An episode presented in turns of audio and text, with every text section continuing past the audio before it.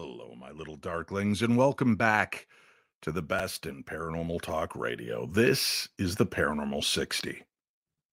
Sadly, I was reminded just how fragile life is. Yesterday was my sister's birthday. And as I was preparing to send her a message, I got a call from our half brother that her other half brother on her mother's side passed away on her birthday. I ask that you put out a thought of prayer and healing for my sister Kelly and her family as they suffer through this loss. But it sets you back on your heels on a day of celebration of birth. It is now tainted with the concept of death, reminding us just how close that gap really is all of us are fascinated by what comes next, skeptics and believers alike. Skeptics will tell you that they've come to terms that there is nothing, so there's nothing to fear. But in private conversations, they all tell me they hope there's something. They hope they're wrong. Is there something more? You tune in and listen to podcasts like this, or perhaps watch TV shows like The Holzer Files and Ghosts of Devil's Perch, seeking proof of the afterlife. But does it really exist? That's the question that keeps niggling at the back of your mind. Tonight, we hope to reveal the spiritual process of dying and what happens after death. Our guest, Salicrow, seeks to normalize the spiritual aspects of end of life care and explains how active dying exists outside of normal reality, in a state in which the dying person and their caregivers often experience a heightened state of consciousness.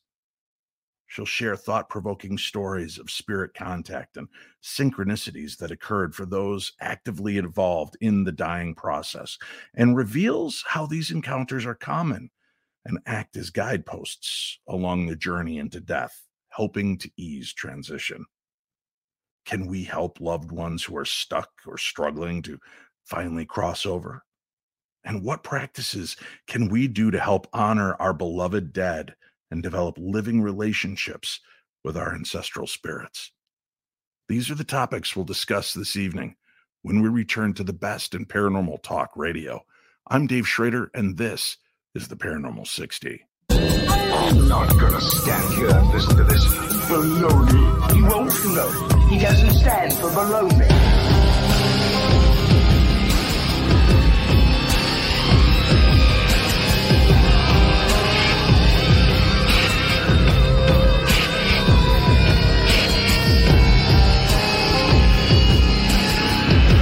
Sounds like a lot of supernatural baloney to me. Supernatural. Perhaps. Baloney. Perhaps not. Our guest, Salicrow, is a natural psychic medium who weaves the traditions of her Irish traveler and Blackfoot heritage with modern magical techniques. For more than 30 years, she's worked as a spirit channel, seer, and intuitive healer, offering readings and teaching workshops throughout the United States and internationally. Salicrow is also the author of Spirit Speaker, a medium's guide to death and dying.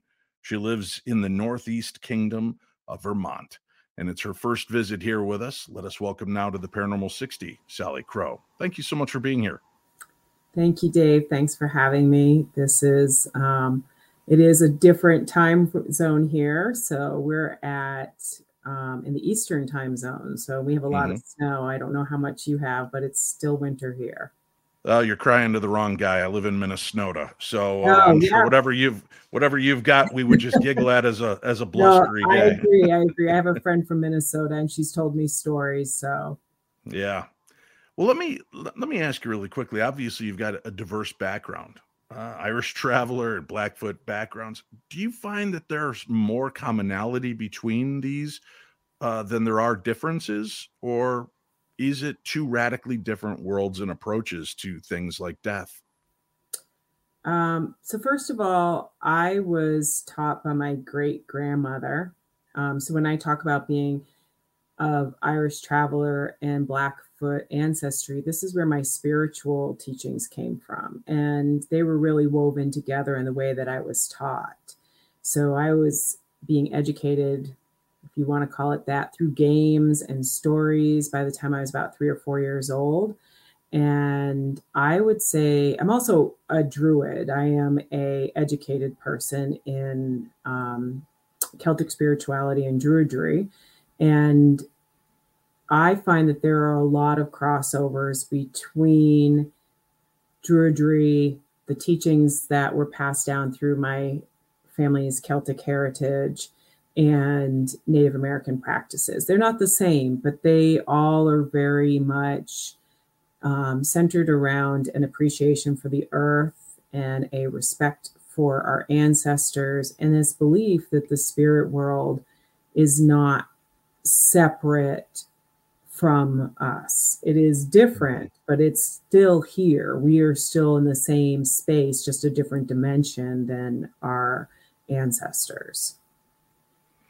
All right. Well, getting into the concept, you know, uh, leaning into articles recently, uh, you know, there's an article we'll be talking about on the news this week where science proves there cannot be an afterlife, right? Science is taking a hard edge look and approach at some of these things. Yet there are other instances where science believes firmly in something existing beyond the physical form. Why do you think there's still this chasm between science and spirituality? Well, science wants to be able to quantify everything and wants mm-hmm. to be able to measure it and to, you know, prove it under all these different kinds of, you know, test. Mm-hmm. And mm-hmm. spirit seldom falls into any testing apparatus that they currently have. Okay. But if we look back, a lot of things that science now talks about spiritual practitioners have been talking about for generations. This isn't like new concepts, like when quantum theory comes out with all these different beliefs about, you know, parallel lives and stuff. It's not like that's a shock to psychics. I I'm fascinated as many are with the whole concept of uh, reality of where consciousness lies, where our life truly lies. It almost feels like at times we are outside of the physical form watching this life play out. It's almost like a state of uh, like an avatar in a video game system, right? Yeah. It's it's this disconnect, and then there are other times where we feel primally connected. You know, I just I came back from Egypt and there were moments in these pyramids and tombs when you felt truly at one with your surroundings one with yourself and with the the energy of the land and the people and the ancestors that were there.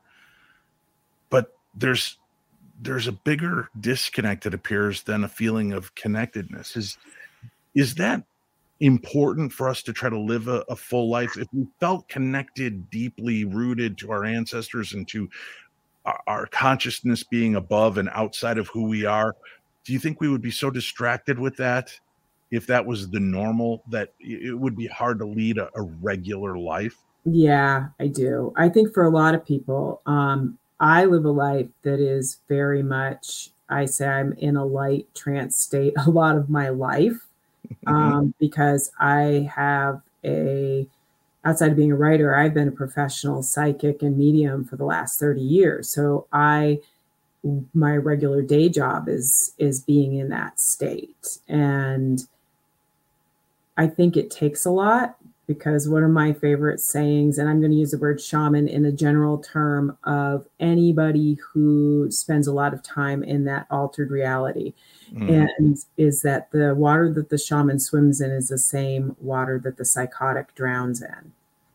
And what that means is that a person who is working deeply with spirit on a regular basis has to have a really good understanding of themselves. They've had to work on their personal wounding and trauma, and they have to really know themselves kind of inside out in order mm-hmm. to not think they're crazy sometimes, especially when somebody is opening up to spirit.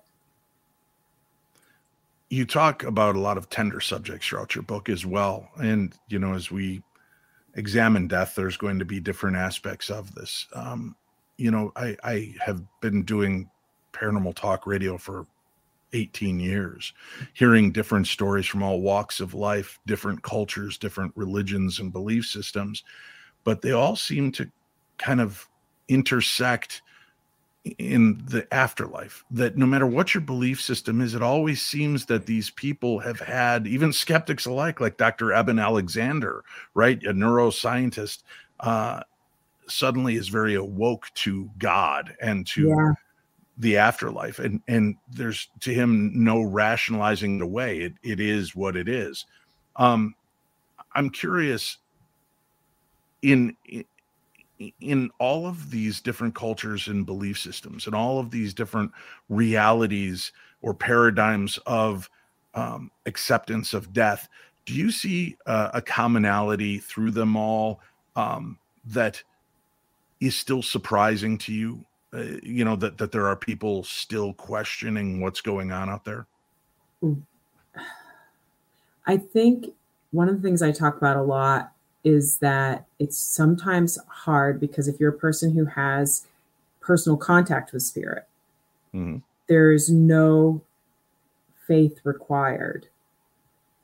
So, for people who don't have personal experiences, everything is based on faith or what somebody else says or what somebody else has told you or these, you know, with out personal experience. So mm-hmm. I feel that I can understand why people still doubt because, you know, I'm a fortunate person. I was born into a family that had spiritual gifts, which meant that from the time I was like three or four years old, my grandmother was telling me, you know, dead people talk to you, Sally, it's okay.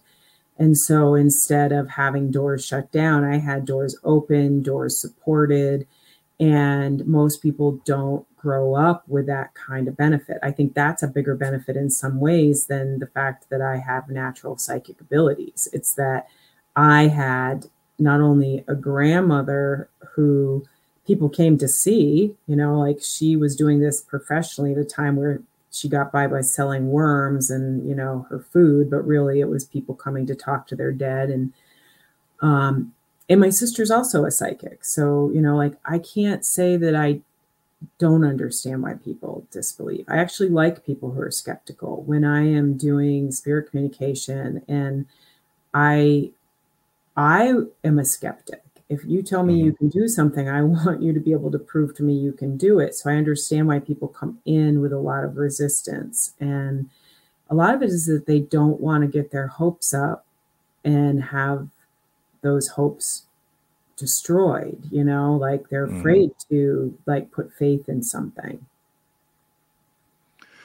it's funny though right i'll put faith in a vikings football team that lets me down year right. after year right but not in the concept of of life after death it's like it's that step is so much harder for me when i've been let down constantly by people by my surroundings by the things that i give time and attention to but then you know, enriching that part of my life through afterlife study and understanding, it still seems like this um, uh, just an unbelievable surreal uh, concept as opposed to a, a, tactile deal. And i've spoken i've spoken to spirits. I've heard spirits speak to me. I've seen things.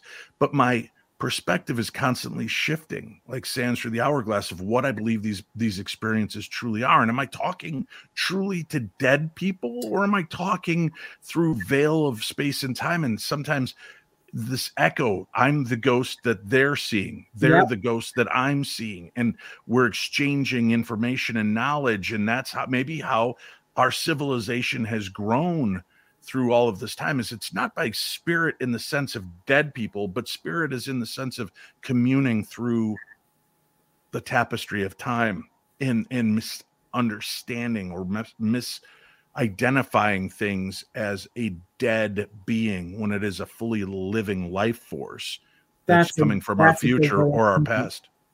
I think that it is a fully living life force. I talk about having living relationships with our dead and mm-hmm. you know and the fact that um i really am have always been i tested spirit and in the beginning, when I first started doing spirit communication, I had a huge opening. My first book, Jump Girl, um, had a the initiation and art of a spirit speaker that came out in 2018. That was a memoir of my life growing up psychic and having this huge opening to spirit because I was working as like a precognitive psychic, you know, like um, and counselor for years before I started working as a spirit medium. And I had a huge opening that made me question my sanity.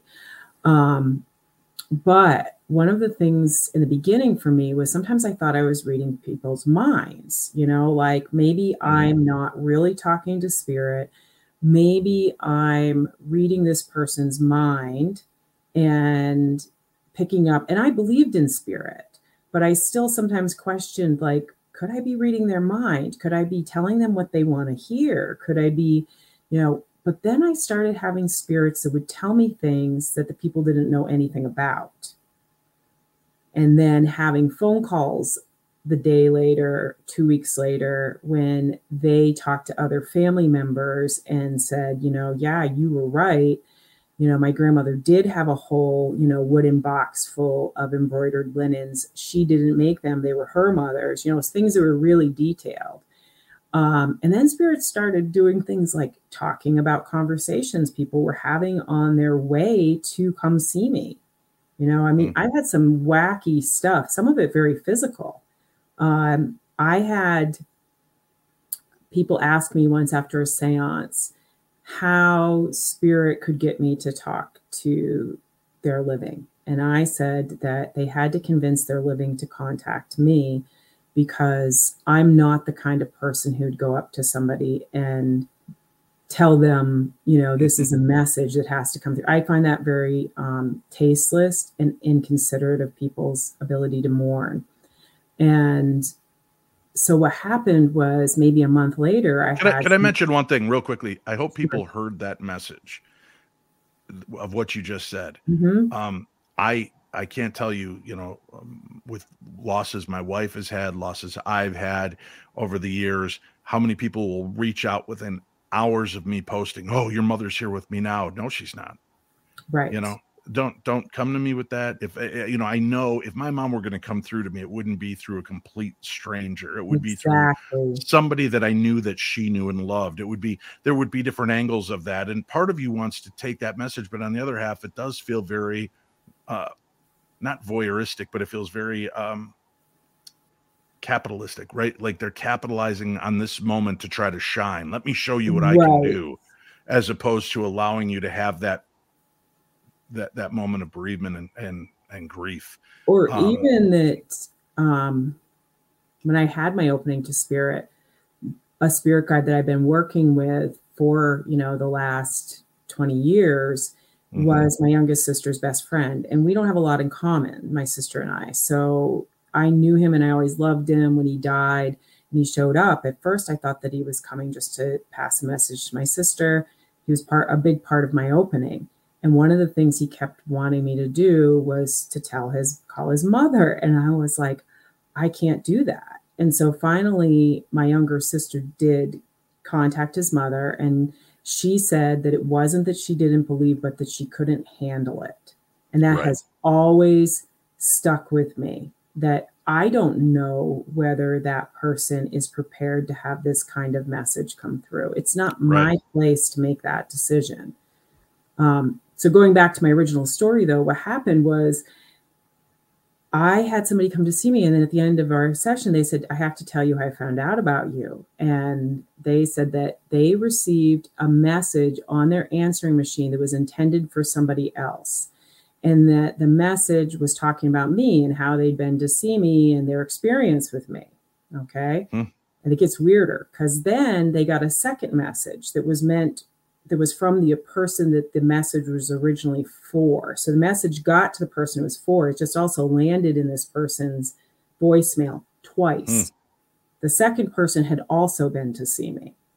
So that, wow. you know, was after Spirit had asked me, like, hey, how do I get you to do this? Like, you got to convince them to call me. And it has happened more than once, not to that extent, but that was one of the coolest things because I'm always amazed what individual spirits will do to make contact. You you'd spoken a little bit ago, and you're talking about the things that you were looking at as evidential proof that you were communicating with a spirit. And I love the fact that you question even your own abilities mm-hmm. and where that information comes from. Because I thought one aspect when you were like, how would I know, you know, about the the box of linens that the grandmother had when she didn't even know it? But then I think science has proven that there is genetic memory. True. Right. So so that's an interesting element to me is that things we don't necessarily know are still filed in our genome Rolodex, right? Yes. Things from our parents and our lineage that might be a part of who we are. So I mm-hmm. love the fact that you're still questioning that because I often wonder talking to some of my medium friends, not necessarily that you're reading the mind, but if you're tapping into the Akashic records or the ethereal internet, right? That that's downloading this information and it exists around us at all times. Right. Um, is it always the spirit of is it Dave's mom coming through to you? Or is it your guide talking to my mom, relaying the messages through your guide? I talk directly to people's spirit most of the time. Okay. The only time that I have my guide get involved is if the spirit is having a hard time communicating. Because one of the things that I point out to people is it's not just the skill of the medium, it's also the skill of the spirit. Mm-hmm. So, for example, when I die, I'm going to be a great spirit to communicate with because I know how to do it. Okay. Mm-hmm. Somebody who has a hard time communicating in physical form is probably also going to have a hard time communicating when they're dead because it's not like you get a handout when you die on how to best communicate with the living. You know, you've got to figure out through trial. Wait, there's no there's no handbook for the recently deceased? No, there really isn't. There should be. And let me tell you, I ask lots of questions. I mm-hmm. actually joke a lot and say that my um, my tombstone someday should say why and not why did I die, but just why in general, why. So if a spirit shows me something, I always want more information. You know, like I am very inquisitive.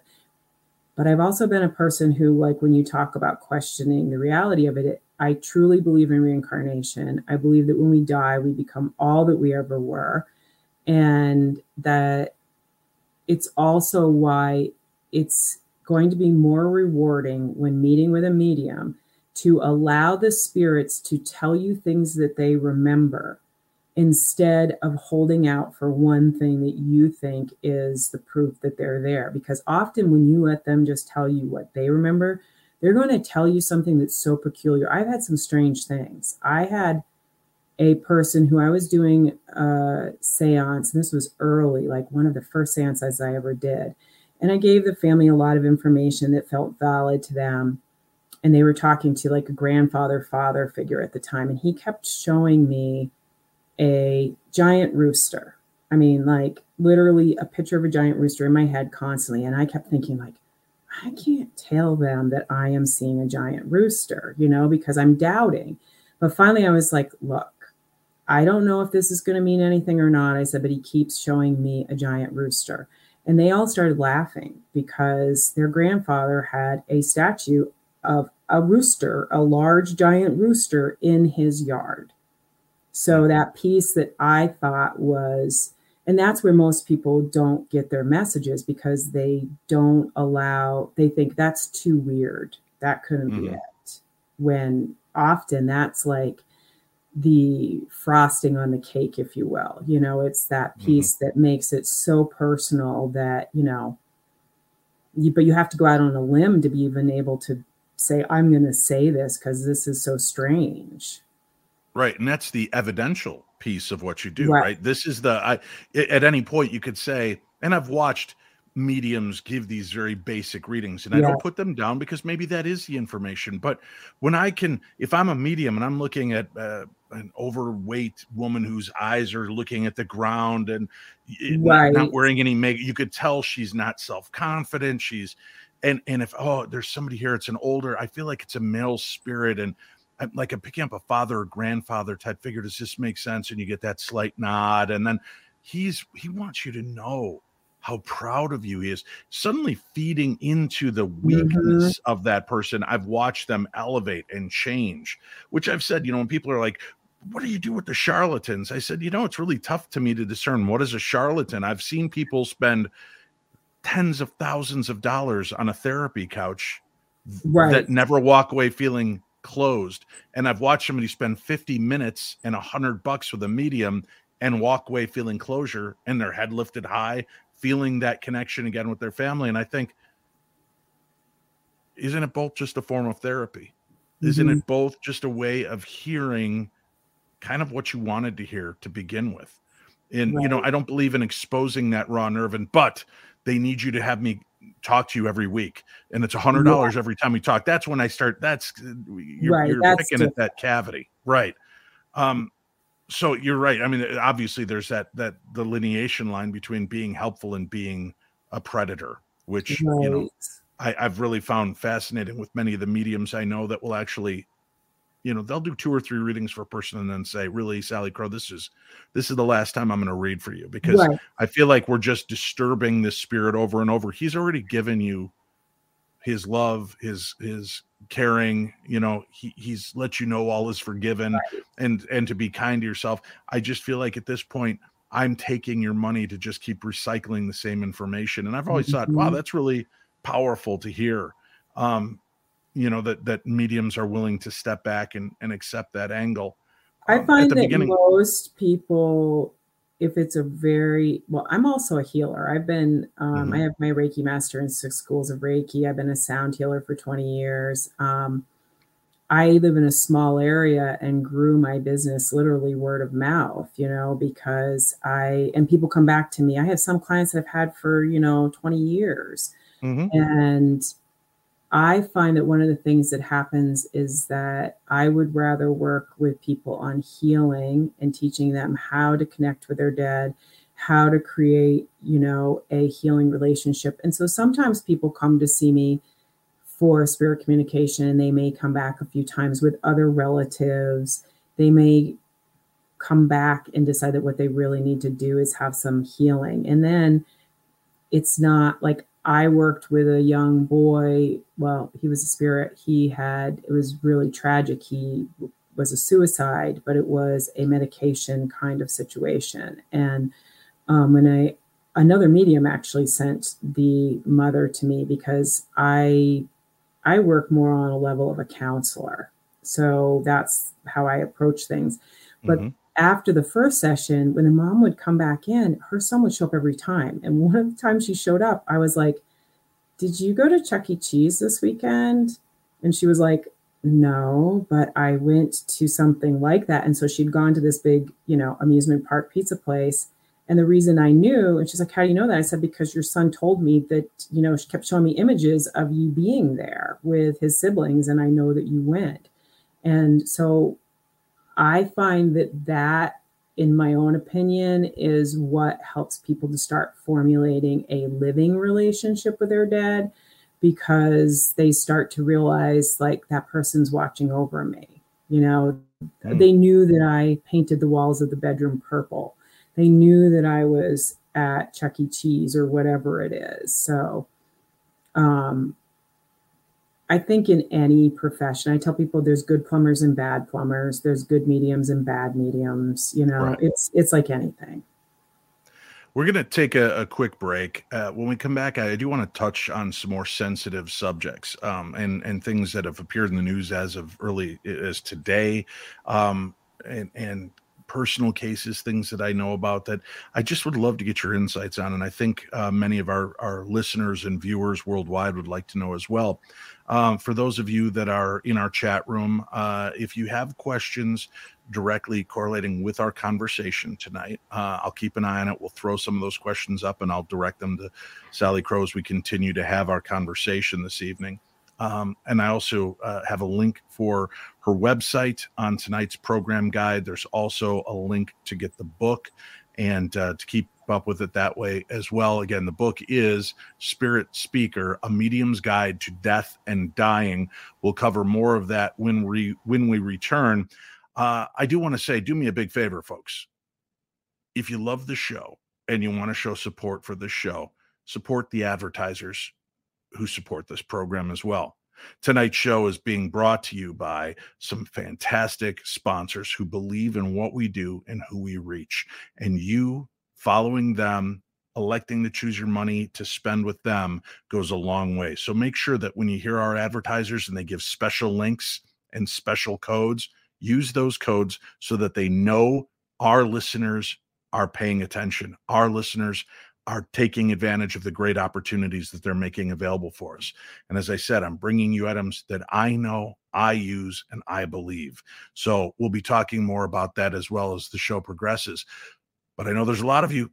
You just saw me come back from Egypt. You know, I'm going to be in Savannah at the end of this week, and you want to know where you can see me. Check out darknessevents.com. Today's episode is brought to you by BetterHelp. What's the first thing that you'd do if say you had an extra hour in your day? Would you go for a run? Maybe take a nap, read a book, or just show up for a friend? A lot of us spend our lives wishing we had more time. And the question is time for what? If time was unlimited, how would you use it? The best way to squeeze that special thing into your schedule is to know what's important to you and make it a priority. Therapy can help you find what matters to you so you can do more of it. If you're like me, you think, I can get through a lot. And we can. We're a resilient species. However, there are times that we need to reach out that hand and get a little help from somewhere else. That's what I did with BetterHelp. When I reached that limit and I realized things were getting a little bit out of control, instead of taking it out on my family or taking it out on myself, I just decided to reach out and get the help that I deserve. So if you're thinking of starting therapy, give BetterHelp a try. It's entirely online and it's designed to be convenient, flexible, and suited to your schedule. Just fill out a brief questionnaire to get matched with a licensed therapist and switch therapists at any time for no additional charge. Learn to make time for what makes you happy, my darklings. Get BetterHelp. Visit betterhelp.com slash P60. Do that today. You're going to get 10% off your first month. That's better help, H E L P dot com slash P60. It's time to take control of your life. Dave's here rooting you on, and if I can do this, you can do this. Let's do this together. BetterHelp.com slash P60. There's a link for it on today's program guide. Join us for this amazing paranormal conference that's being held in a haunted school in Glenbeulah, Wisconsin. Haunted Midwest Ghost Tours presents Great Lakes Paranormal Conference on September 22nd through the 24th, 2023. We have some great speakers with Jason Hawes, Adam Berry, Shari DeBenedetti, Lyle Blackburn, Shane Pittman, Sarah Lemos, Dave Schrader, Jeff Belanger, along with Wisconsin's very own Chad Lewis. And many more will make this one of Wisconsin's most talked about events. We have over 40 vendors and nighttime investigations at various haunted locations with special guests. Get your tickets now at Great Lakes Paranormal Conference.com and find us on Facebook under the same name. Choose from VIP, General 3 Day, and Day Pass. Again, that's Great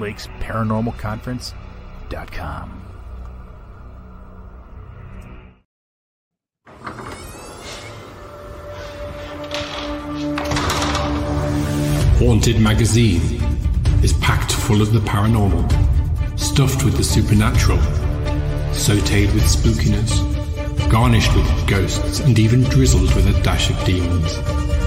If you want histories, mysteries, ghost stories, hauntings, weird stuff, freaky stuff, and more supernatural than you can shake a stick at, come and see Haunted Magazine for the world's best paranormal writers. Visit www.hauntedmagazineprintshop.com for your latest scare. Remember, kids, don't be normal, be paranormal. There's a lot of great opportunities to see me and get a chance to interact, mingle, talk, share ideas. I'll be at GalaxyCon in Richmond, Virginia, March 24th through the 26th. If you go to GalaxyCon, galaxycon.com and use code Galaxy25. That's Galaxy25. You can get 25% off of your tickets. Go to galaxycon.com for some of the best multimedia presentations, everything from comic books to movies, role play, games. You want it, they've got it, and an amazing group of guests that are at all of these fantastic sites. I'll be there as their paranormal contingent, leading two or three different talks on different aspects and elements of the paranormal with some special guests. And I'll be hosting some of the other panels as well with celebrity speakers. So, again, you can find out where I'll be, which GalaxyCon, and is it in your area. You can check all this information out at galaxycon.com. Also, head on over to my website at darknessevents.com. You can see me at Parapsychon 4 they have very cool guests that are going to be a part of this at Ohio State Reformatory. You'll recognize this place from the Shawshank Redemption. This was Shawshank. They've got uh, an amazing history. I have had so many strange paranormal experiences there. Mary Ann Winkowski, the real ghost whisperer, the show is based on her, will be there, as will the Ghost Brothers, Andrea Perron, Dave Giuliano, Christopher Booth, Daniel Klass. And of course, one of my closest buddies, Shane Pittman, and I will be on hand from the Holzer Files. We hope that you'll make it out to see us. All the information about that is at darknessevents.com.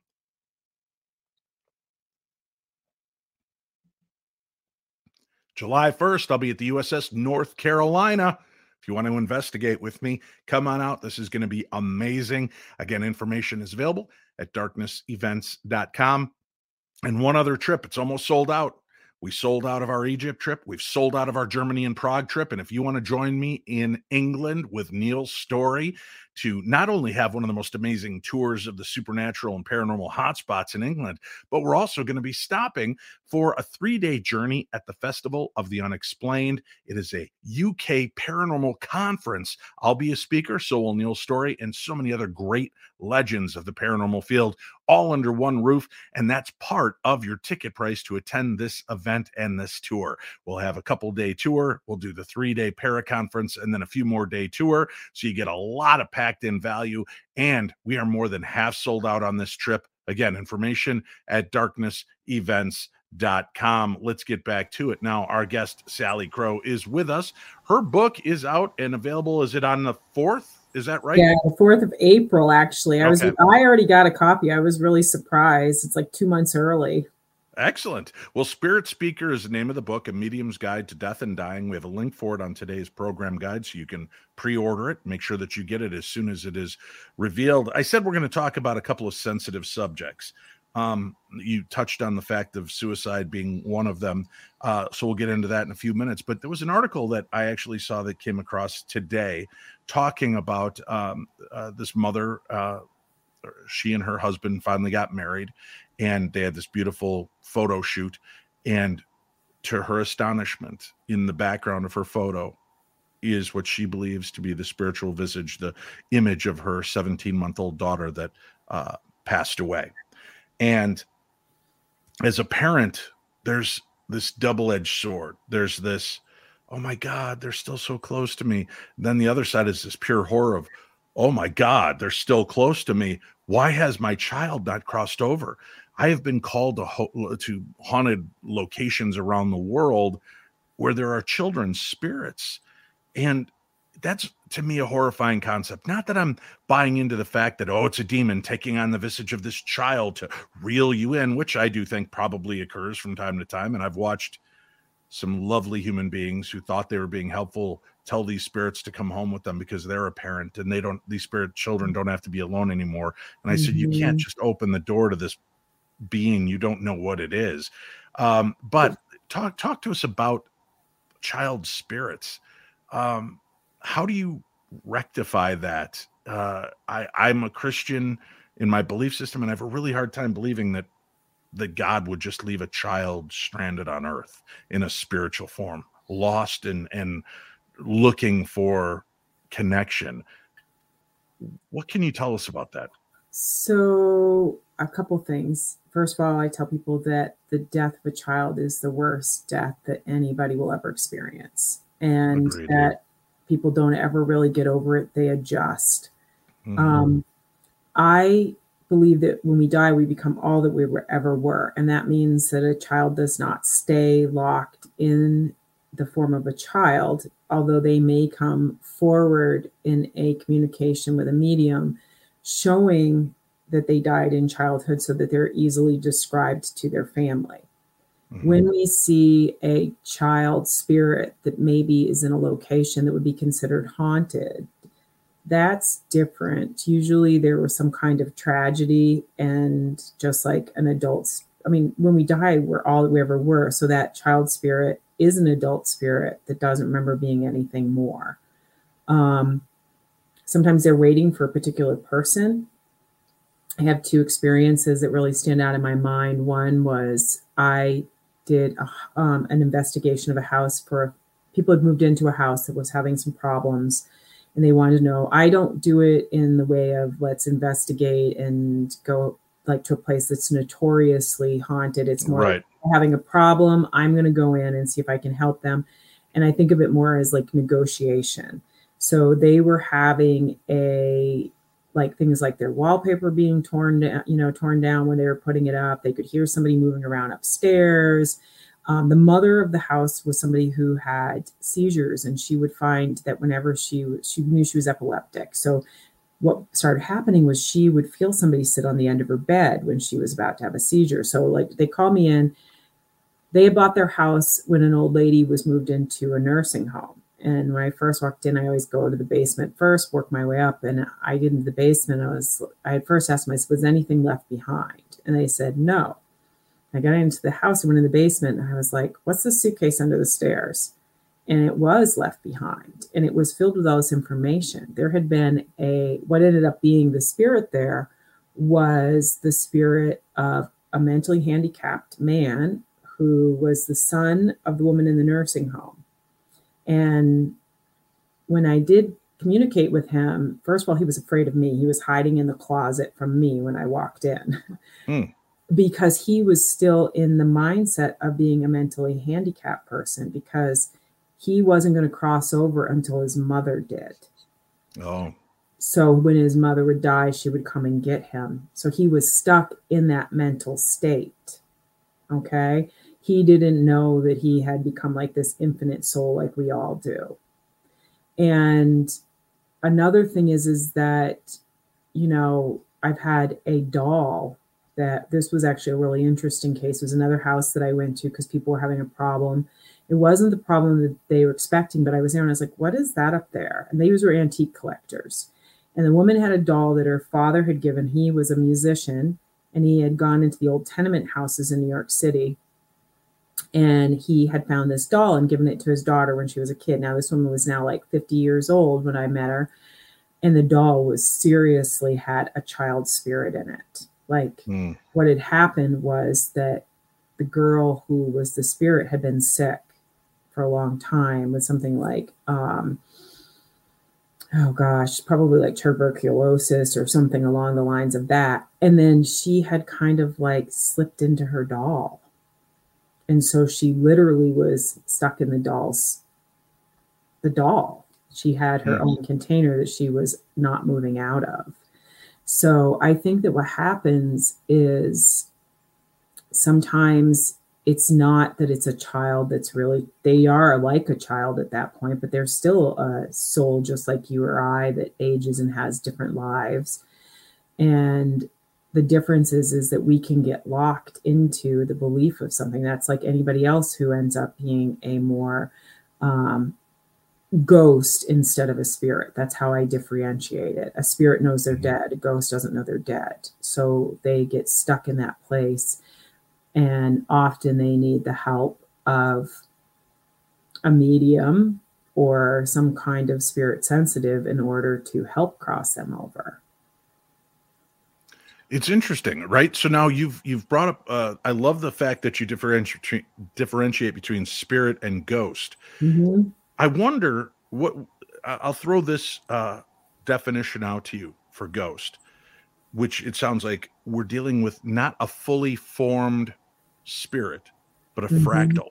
Now, if this little girl was sick and this doll meant something to her, her fears, her sadness, her mm-hmm. a lot of her mm-hmm. energy and anxiety was probably poured into that doll. So when she died, her spirit may have gone on, yes. but what's left behind is the ghost of her, of mm-hmm. those fears and and the fear of death and all of that ick that's kind of left behind. Yeah. Uh, right? Is that is that a fair assessment as well? Yeah, I also think that sometimes, like with really haunted places, that I think you mentioned this a little bit earlier, that it's like a time lapse. Mm-hmm. You know, because I stayed in a um, schoolhouse in Squab, maybe Scrapple, Scrabble, Scrabble Creek, West Virginia. Okay, it's about two miles from the Potomac. And the first night I stayed there, I've stayed there twice because I really liked it. But the first time I stayed there, I had a young Confederate soldier come and wake me up, who because they had been camping there. And but it was very clear to me that this was more of an overlap space than it was a actual you know like ghost in the traditional sense of thinking of it like i think that some places can become thin and places where there's large tragedies. So a lot of times, like places that people do see as, you know, a, an asylum, for example, or a battlefield. I don't believe that all of those souls that we see in the shape of orbs are stuck there for eternity. I think that it's like a scar in a place where time kind of like circles around itself and that I really liked the movie. I think it was called The Others and Nicole Kidman in it, where right. we can be this the ghost as well, mm-hmm. because um, this is a little of a weird, but I've talked about it many times in my writing. Is I've communicated with myself since I was about four years old through mirrors. My sister and I both have, and when I say that, I mean we communicated with older versions of ourselves that were coming back and talking to us and you know, like, um, so I know that I've been, i am the ghost sometimes. Do you know what I mean? Like, we're, mm-hmm. I don't believe that time is linear. Agreed. Right.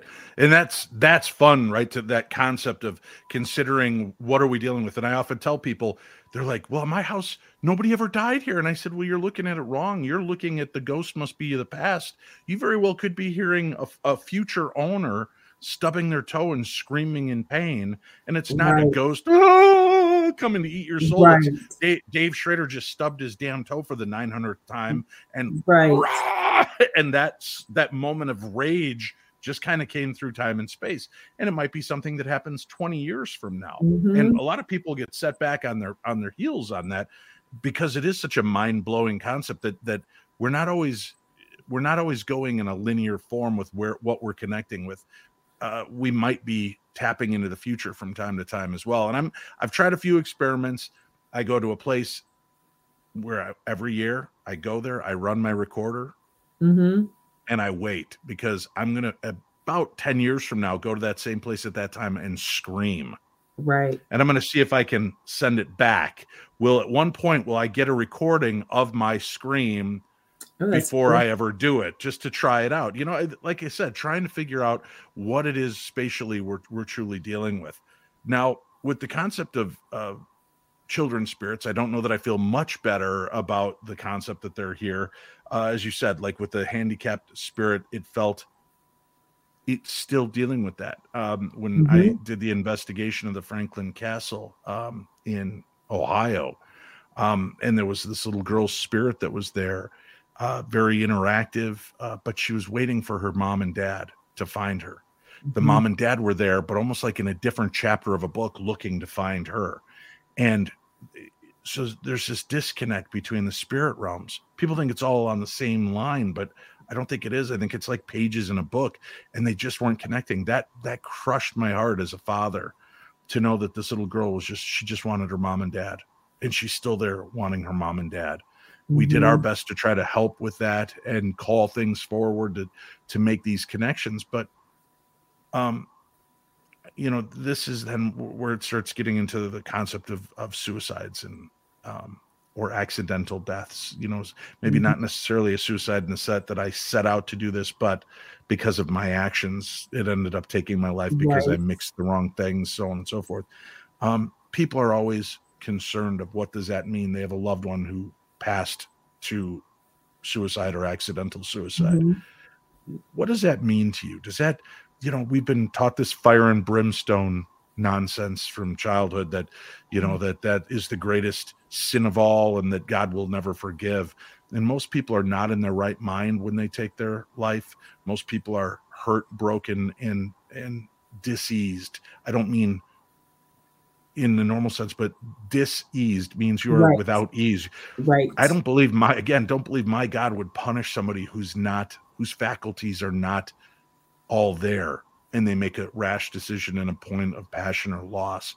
Um, but what can you tell people and all and be honest, be honest to what you believe is going on with people that have have lost their life that way. So what happens to them?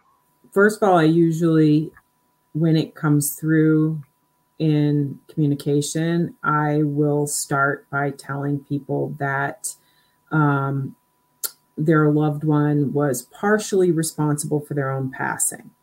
And I call it partially responsible. Sometimes it's suicide, sometimes it's an overdose, sometimes they were drinking and driving. You know, that's usually um, kind of like the starting point because I'm very sensitive to people's feelings too and emotions. Mm-hmm. But I also know, like what you said, that a person who does commit suicide was already in hell.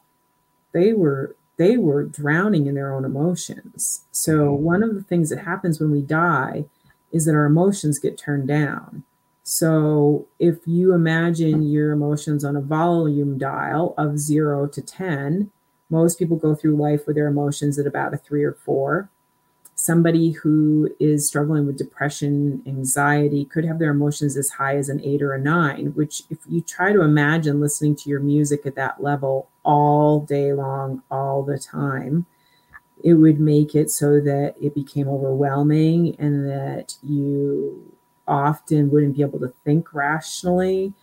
Um, and so when somebody is responsible for their own passing, they usually go into what I refer as timeout. Like, and I compare it to when a child has to sit in the timeout chair to look at their actions, okay, to see how their actions affected their own life and how their actions affected the lives of others. Like sometimes it's even being able to see that you really were loved, that you were cared about because you were unable to feel that in your life um, so, with those emotions turned down to about a two, which is what happens when we die, if we're using that dial again, we can start to almost watch our experience more like watching television. So, when we watch something emotional in television, we have a response to it, but that response is distanced. We're able mm-hmm. to process. So, often the person who is responsible for their own passing will stay in this place of timeout for quite a while. They'll still have a loved one or whatever that's checking in on them, but they're not becoming spirit guides. They're not, you know, doing um, any work that doesn't have to do with their own story. Mm-hmm.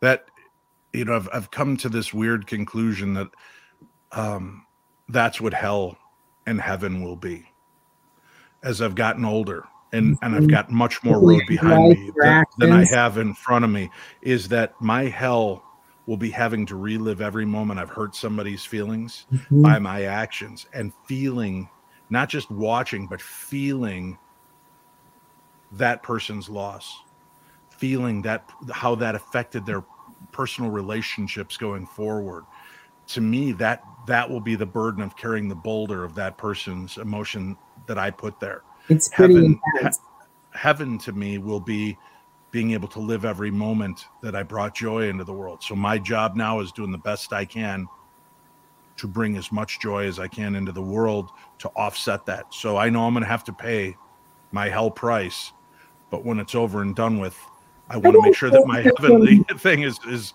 is just as as uh, important.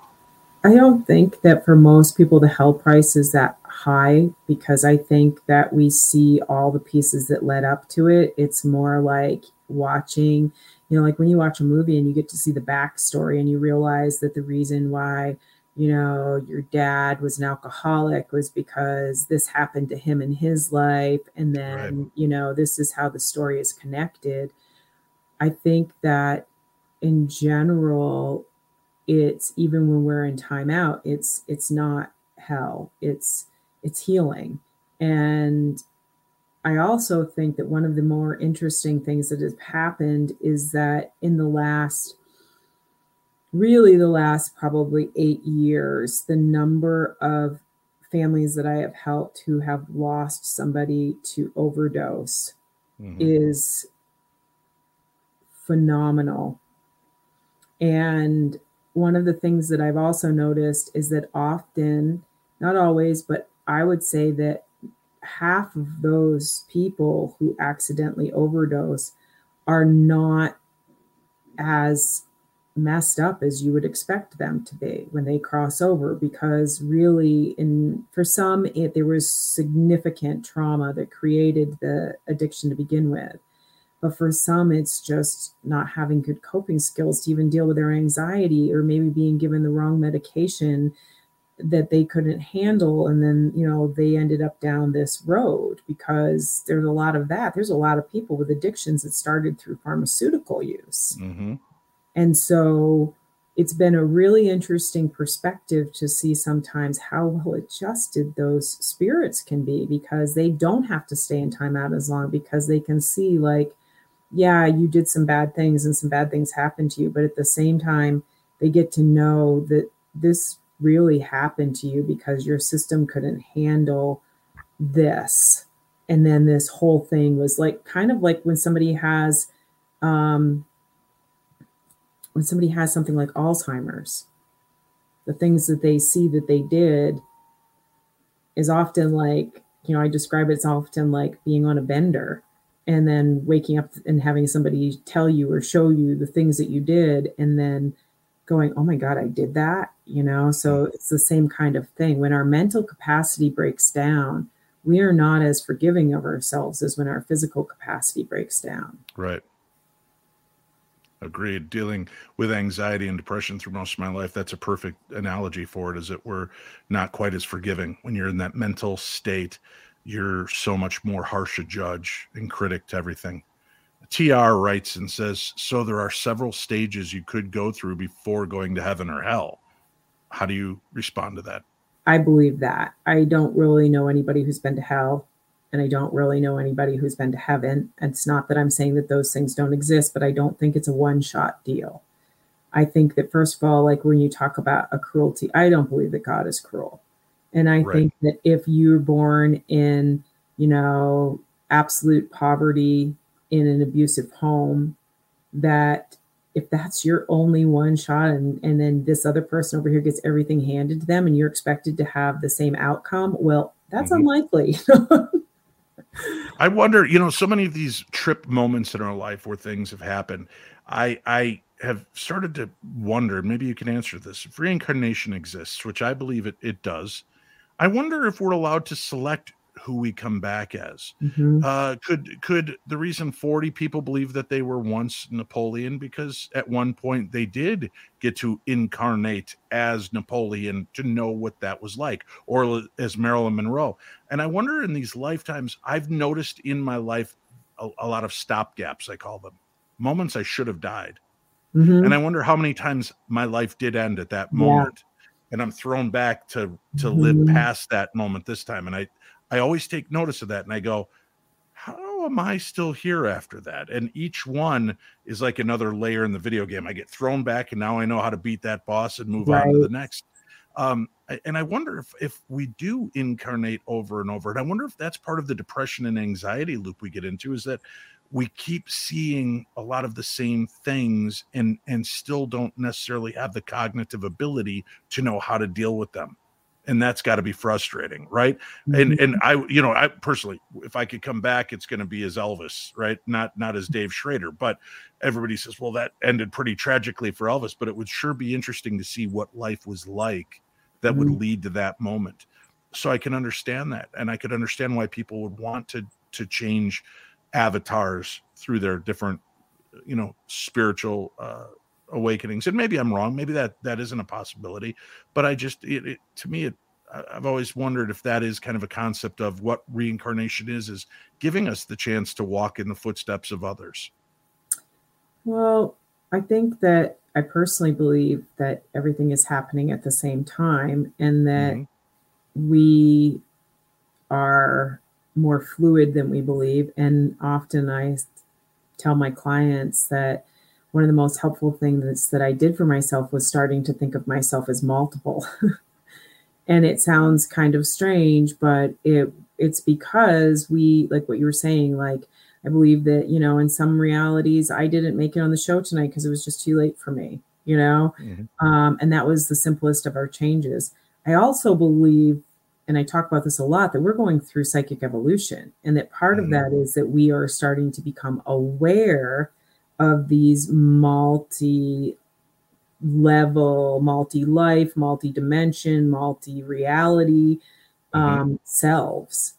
And that I also, okay, I also believe that we can jump into other people's consciousnesses.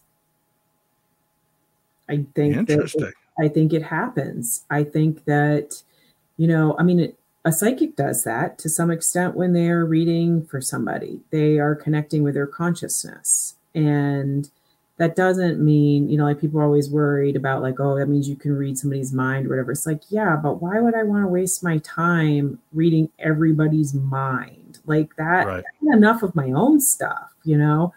But we can have those, it's been proven, like people can do who do distant viewing, you know, they're going somewhere else, their spirit is leaving.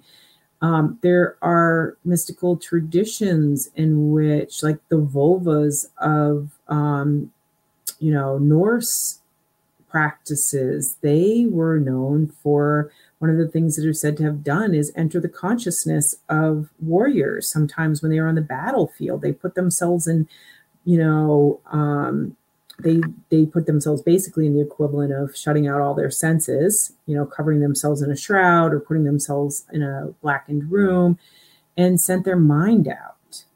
Hmm. So what's to say that everybody doesn't remember being Elvis because they just didn't have an experience of being Elvis in a particular moment. And this is, this is another thing I, I do think very big and have had so many unusual experiences, but I've met people who were walk ins, you know, who had a near death experience, and the person who was there before the accident is not the same person who is there after for those of you having a hard time struggling with that, go watch the movie Waiting for Mr. Jordan or the remake Heaven Can Wait, and you'll see what uh, she's referring to. Um, that's that's another really interesting concept. I know our time is is up and it's late for you, and I appreciate you staying up. But can I ask, as we say goodbye, for people that struggle with the concept of death, mm-hmm. I've had a lifelong fear of death something that ruled me for most of my life. And I know there are many others that are out there struggling with the concept of death. What can you tell them? What can you share with us to kind of put our mind at ease about what death really means? I think death is a transition like birth. I think that our beloved dead are as excited to see us cross back into spirit as we are to have a newborn baby born into our family. And I think that if we all gave up using the words maybe, kind of, and think so to describe our spiritual experiences, we would all have a lot more of them because we are choosing to disbelieve. You know, mm-hmm. if you have a choice between believing or disbelieving, you're still choosing. You're still like, it's not that the disbelief has been proven either. You know, it's just right. you're choosing to you know, to buy into that. And if we just take those words out, and I say that because, like, if often when people see something, they'll be like, I think I saw my grandmother. And I'm like, okay, can you say that without saying the word think? And they'll say, I saw my grandmother. I'm like, how does that feel to you? And they're like, I saw my grandmother. I'm like, yeah. Okay. So that would be my thing is to take your words of doubt out and just, even if you only do it for six months and you say, for six months, I am going to choose to stop using these words to describe my spiritual experiences. And I'm going to choose to believe that my loved ones are around me and just pay attention to how many more experiences you have. You know, it's, it's, a choice how we live our life. And yes, I do want to have proof, but I also, in my, would rather live a life in which spirit was part of it.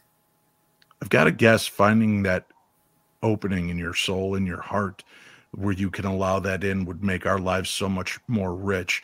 Uh, as we say goodbye here tonight, for people that are on that journey, what's a good, safe recommendation to open yourself to the ancestors, to the spirit realm? Set up an altar, and that altar can be any way that you want it to look. If you're setting up an altar for your beloved dead, having pictures of them or mementos of theirs, you know, holy symbols that mean something to you or them, and spend time with it every day, even if it's just five minutes. So, you know, like if your altar to your mom, and she loved the kitchen, then put your altar there because it's going to be a place that she wants to hang out anyways. And talk mm-hmm. to them, you know, and allow yourself. This is kind of a funny thing, but allow yourself to listen. Because often people will say things like, oh, you know, I'm starting to sound like my mom. And I'm like, no, you're not sounding like your mom. You're hearing your mom. Or I'm starting to smell like my dad. It's like, yeah, you're suddenly smelling like your dead dad. No, you're smelling your dad. right. Yeah. So I think it's about choosing, choosing. You know, we all are going to get there one way or another. It's up to us if we want to explore the idea of possibility. I like it. Salicrow, our guest, spirit speaker, a medium's guide to death and dying. Uh, the link for the book and the link to find Salicrow is on tonight's program guide. So please go check that out for yourselves. Uh, Sally, thank you so much for being here with us this evening. Thank you, Dave. I really enjoyed it. All right, folks. This is just a taste of concepts, of beliefs that exist. Many of you are on a journey. Many of you reach out to me and ask, Dave, I've become aware or things are awakening. What do I do next? There are people like this. There are learned people who have spent their life focusing on this and have put together books and journeys for you to follow. I recommend you you listen to the guests, read the books that you find here from the guests that we share. And may the darkness be just a little bit more light with the information that we bring you here on this program. And support the authors and the guests by getting their books and rating and reviewing them once you've got them, because that helps to expose their work to a bigger, broader audience. And that's what we're all about is sharing and enlightening, impacting and affecting lives for the better. And I hope that that's what you can take away from tonight's show. Remember, life is fragile and not another day is promised to you. So make the very best of the day that you have. Fill it with love and laughter. And I pray that each and every one of you come to terms with your own mortality so that you can get past it and begin living instead of living in a place of fear. Have a good one. We'll see you Friday with a brand new edition and all the boys back in town for the Paranormal 60 News. This is the Paranormal 60, and I'm your host, Dave Schrader.